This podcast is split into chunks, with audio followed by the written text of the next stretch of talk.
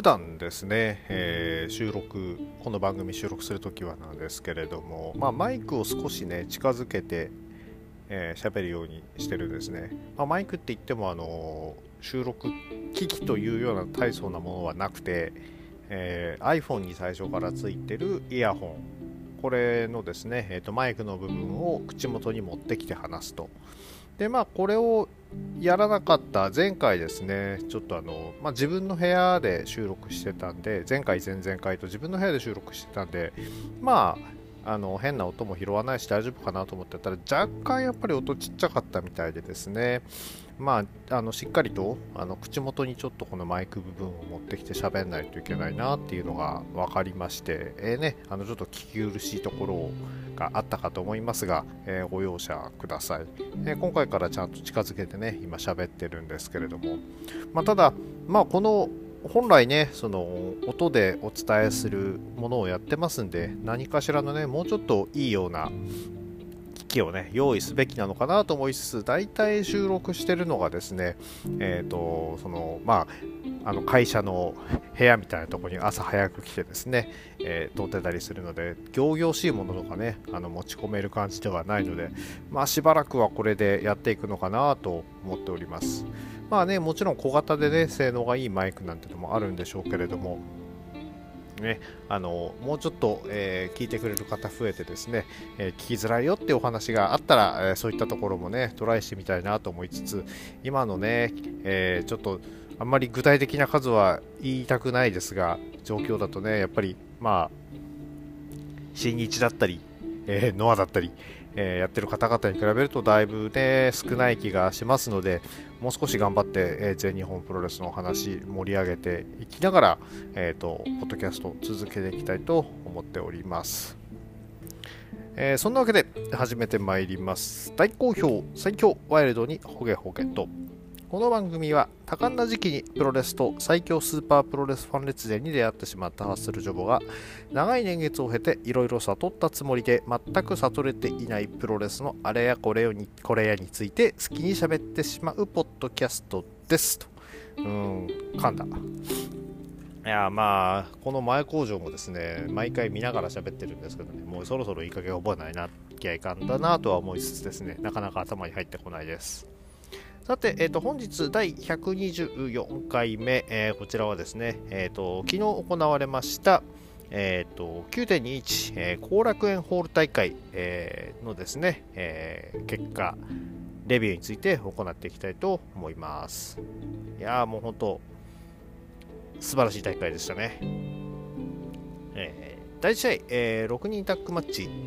石川修司、大森隆夫、ブラックメンソーレ VS、えー、斉藤潤、斉藤麗、塚本龍馬、えー、こちらは5分45秒、えー、逆肩エビ固めで、えーと、大森隆夫選手が、えー、塚本龍馬選手からギブアップを奪っております。いや、もうあの、プレビューでもね、お話ししたように、えー、斉藤兄弟とですね、えーと、石川、大森、えー、ビッグハイヤー、ニュービッグハイヤーですね、えー、この2人がね、向かい合うと本当に、えー、それだけで絵になるわけですが、まあ、最初ね、レイ選手と石川選手、でかい同士のぶつかり合いっていうことでですね、えー、よかったなと思うんですけども、えーと、レイ選手がね、あのコーナーにちょっと石川選手を追い詰めたときにですね、えーと、あっさりとこうせっかく追い詰めて味方とタッチしたのにあっさりと逃げられてしまうあたり、やっぱりまだまだその、え経験がちょっと足りない部分が見えちゃうのかなっていうのが、え、ちらほら、えー、思いました。えー、選手の方はね、あのメンソーレ選手のドロップキックでね、全く動じなかったりとかですね、して、そういうところが良かったのと、あと斉藤兄弟ダブルチョークスラム、えー、ついにブラックメンソーレ選手に決めてですね、えー、いやいやいや、これは、あの本当にカットなかったら終わってたんじゃないかっていうんですけど、まあ、結構なかなかいい角度で決まってましたね。で塚本選手はやっぱりそのドロップキック、あの、がたいのなんかなんていうんですか。あのどっしりがっちりした体から繰り出されるドロップキック。これが綺麗なんでね。あの非常に磨いていってほしいなと思いますが、えー、最後は、えーと、大森さんが、えー、塚本選手の、えー、デビュー戦と同様に、えーと、エビ固めではなくその逆肩エビ、えー、にで絞り上げてギブアップ勝ちを奪っております。まあね、あの若手3人あのどんどんまあ、やっぱり全日本なんでね、大きい人とぶつかっていってっていう経験を積むっていうのは非常に重要だと思いますんで、えー、そういったことができるのを、そしてそれを後楽園の第1試合でやらせてもらえるっていうのは非常に大きな経験になったんではないでしょうか。えー、では第2試合ですね、えー、こちら、えー、6人タッグマッチ、えー、淵正信、田尻、イザナギ VS 芦野翔太郎、佐藤光、田村段、え、こちらは、えー、と8分15秒、えー、1000人の首固めによりまして、イザナギ選手が田村段選手からフォールを奪っております。まあ、やっぱりね、あの試合前の、え、懸念通り、え、最終的には、え芦野選手と佐藤光選手がもう、えー、と相手チームそっちのけで、えー、やり合うような形になってしまって、まあ、これどうやって収集つけていくんだろうなっていうのが今後の課題なのかなと思っております。まあ、この、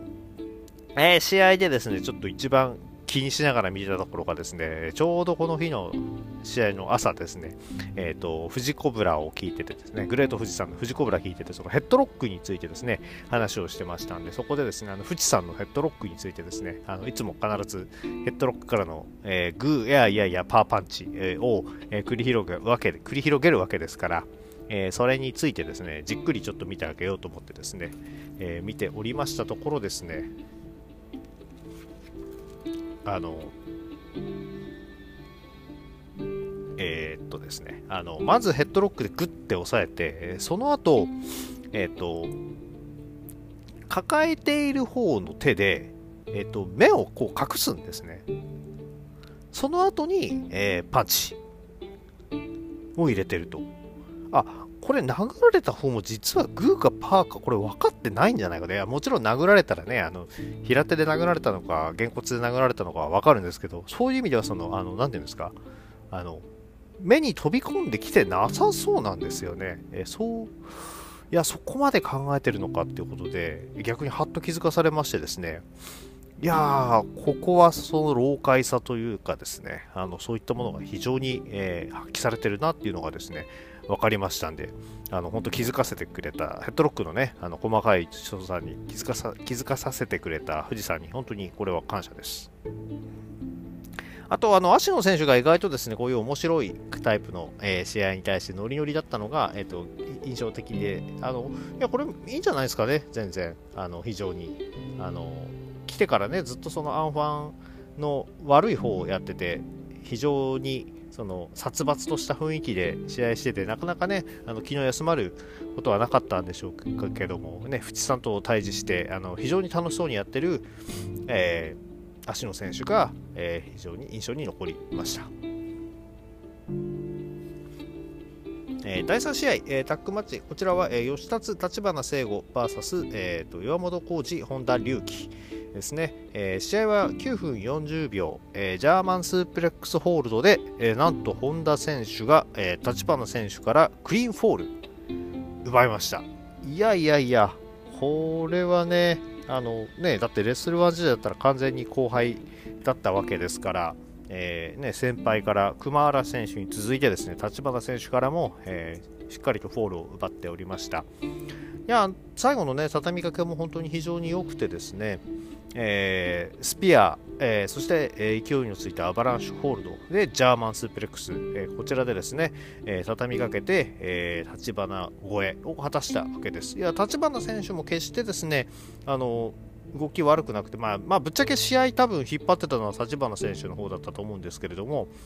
あの岩本選手もどっちかというとサポートに回ってた感じがあったんでね、あの本当、本田選手の、えー、勝ちに対するお膳立てしっかり作ってくれてたのが、えー、良くて、それにしっかり乗っかれた本田選手、良、えー、かったなと思います。でこの結果を受けてどうやらですね、あの本当は吉達立花聖子組がですね、そのえー、リンダマン、ティーホークの、えー、アジアタックに、え挑戦をする、え挑戦表明したいって言ってたんですけれども、この結果を受けて、岩本浩二、本田隆起組がアジアタックの方に挑戦することに決まりそうです。ね、まあ、あっちは6人タック持ってるし、ね、こっちで、こっちの、えー、で、勝ちに、こっちの方がね、勝ち目ありそうですし、こっちで行きましょう。うん、決まり。はい、えー、じゃあ続きまして、えー、第4試合ですね、えーと、6人タッグマッチ、えー、青柳優馬、青柳敦樹、ライジング隼人 VS 大森北斗、土井浩二、熊嵐、えー、こちらは、えー、7分34秒、えー、無双一戦からの、えー、片エビ固めで、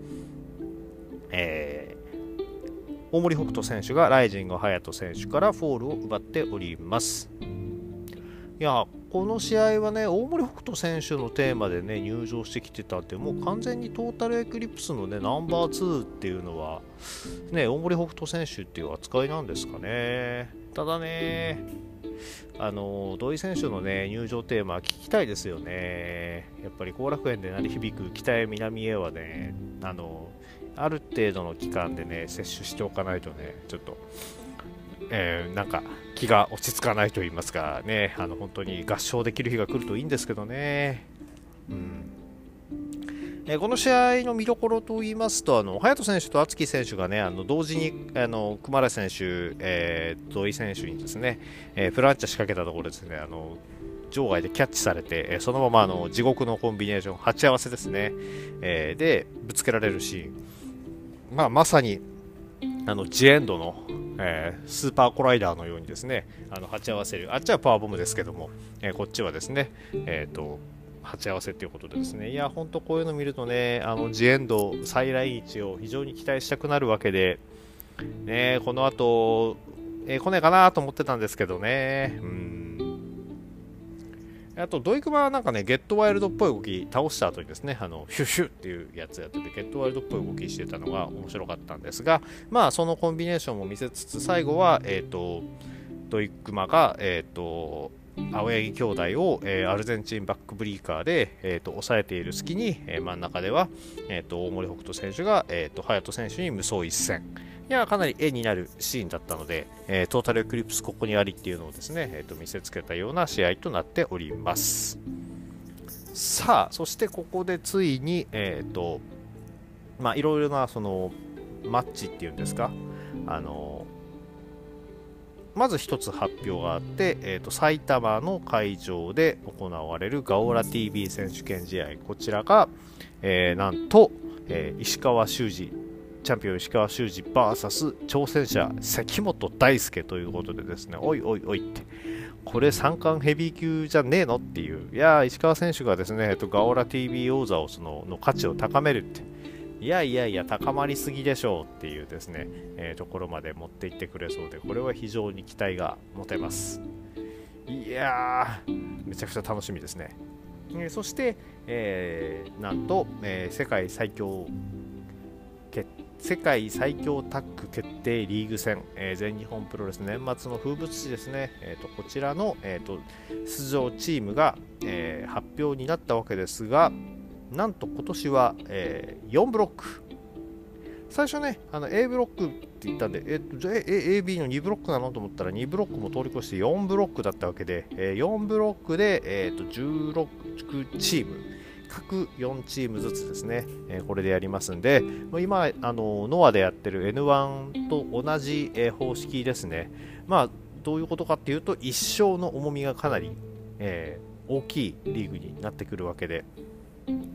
いや、これはこれで非常に、えー、楽しみなことになってます。まあ、出場、えー、チームだったりですね、えーと、そこに対する考察っていうのはまた日を改めて、えー、お話ししたいと思います。いや、本当これだけでね、あの、すごい時間かかっちゃいそうなんで、えー、少々お待ちください。まだね、あの、完全に把握しきれてないあのチームもいますんで、しっかり調べた上でですね、まあ、あのスペースの方やってくれなんていうリクエストもね、あのありがたいことにいただいたりもしましたんで、えー、こちらもですね、スペースだったり、そのこのポッドキャストだったりでですね、まあ本当、全日、えー、チャンピオンカーニバルに並ぶ大一番の、えー、解説になるかと思うので、気合入れて話していきたいと思います。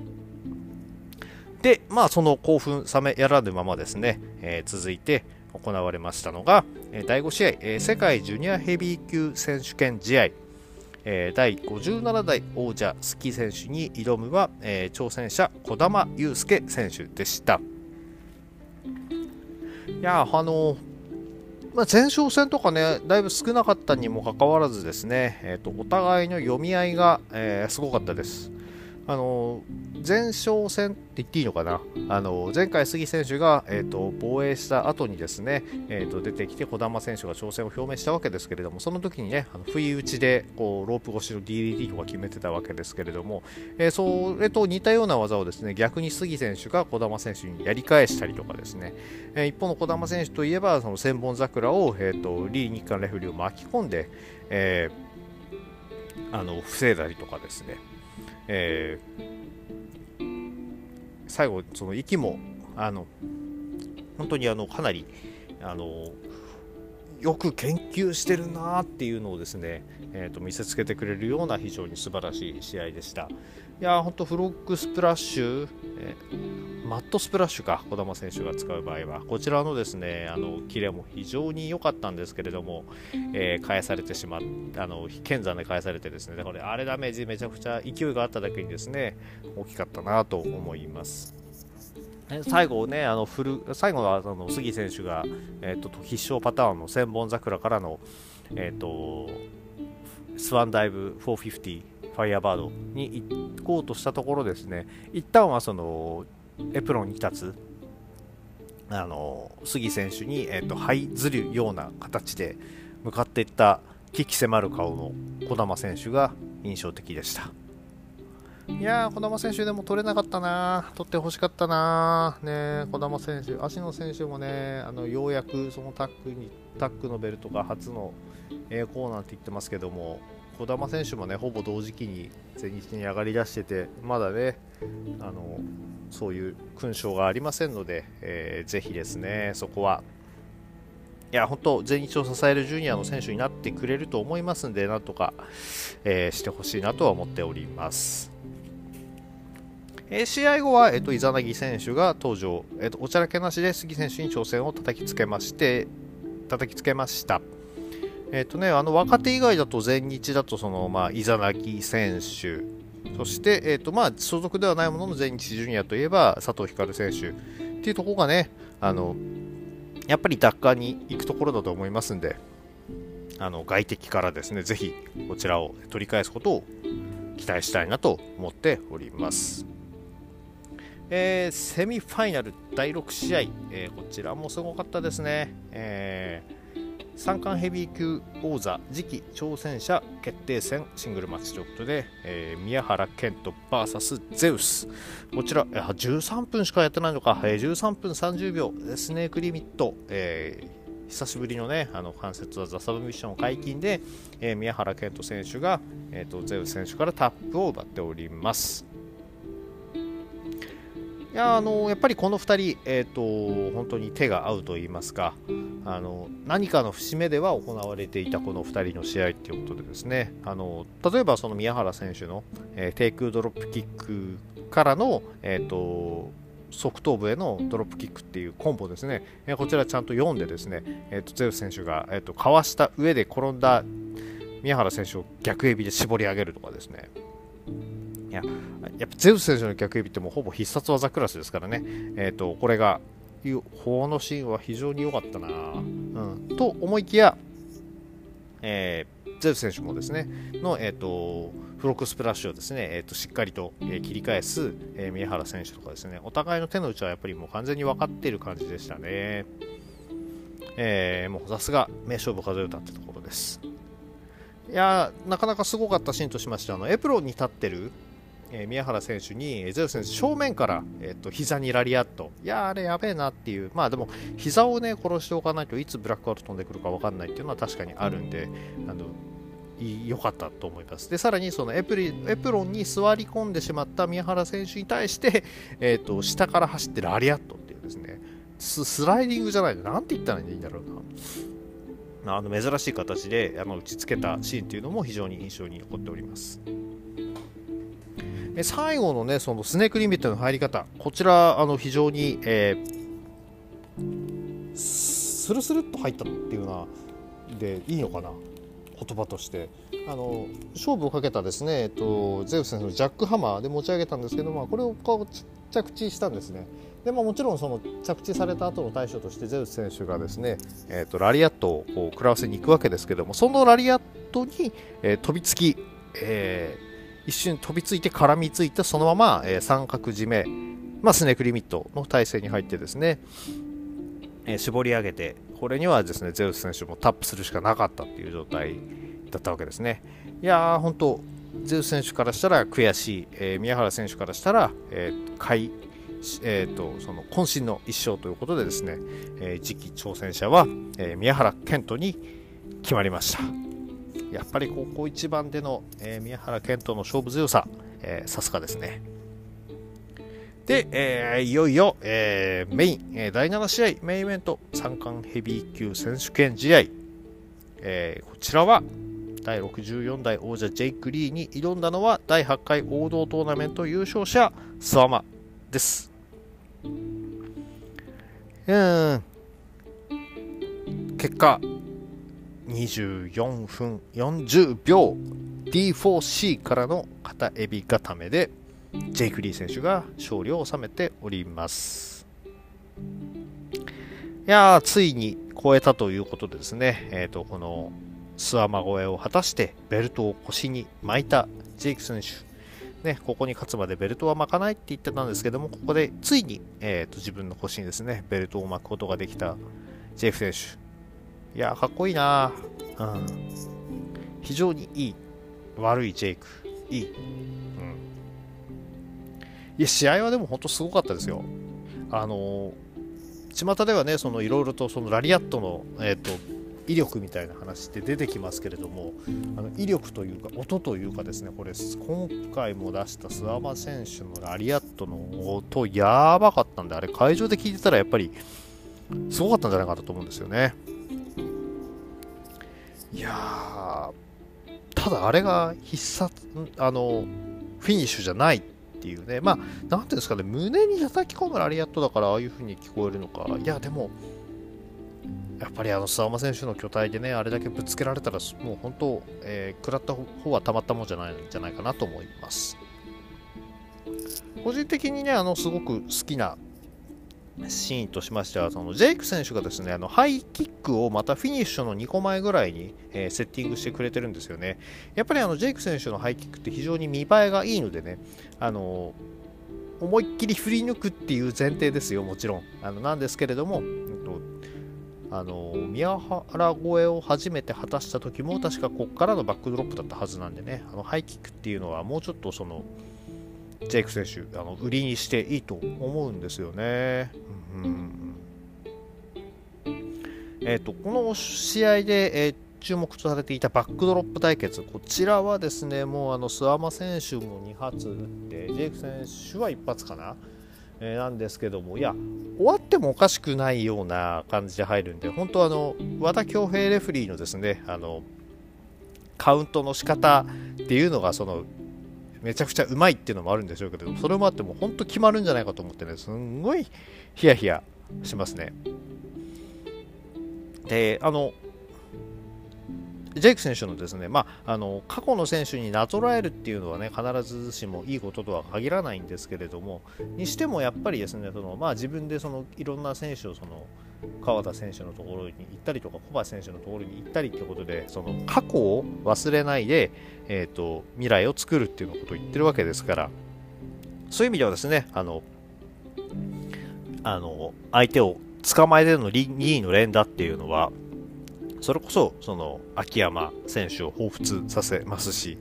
ダイナミックなね、2位リフトは、私はね、あの、高山選手をちょっと思い出しましたね。あの、高山選手もね、あの、全日本プロレスの、えー、ね、外敵としていた時期もあるわけですし、いやー、そういうことを考えると、本当、いろんなものを紡いでいきたいんだなというふうに思いました。いやあとは、えー、D4C、えー、ちょっとですねあの決まり具合に関してですねいろいろと、えー、文句が出ることもあるんですが、えーと、しっかりと、あの垂直に叩きつけてましたんでね、あのなんかそれこそ、あの天竜さんの53歳じゃないですけれどもこう引き落とすような感じの D4C だったんで、えー、今日の D4C は非常にあ今日今回の D4C は非常に良かったと思います。えー、で試合後はですね、えーと、その前の試合で、えー、勝利を収めた、えーと、宮原選手が、えーと、なんとスーツ姿ばっちり決めた状態で、えー、ジェイク・リーに対戦を表明。いやこれずるい。いやもう本当ねさすがはねもう欲しがり、えー、もうすんごくいいシーンいい格好で出てきちゃってねもう本当ずるいとしか言いようがないですこれは。かっこいいもんだってあんな感じで出てきたら。ねえ。そうそして、えー、いよいよ決まった、えー、全日本プロレスの頂上カード、えー、今度10.16、えー、大田区ですね、えー、と年2回目の今年2回目の大田区体育館ということでまあなんとかねあの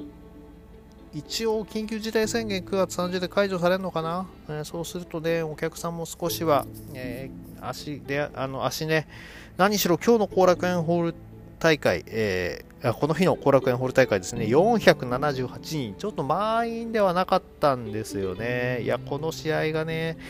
あのジェイク VS スワマっていうこの素晴らしい、えー、歴史的な一戦がですね満員のお客さんの前で行われていないっていうのがですね非常に、えー、残念でなりません。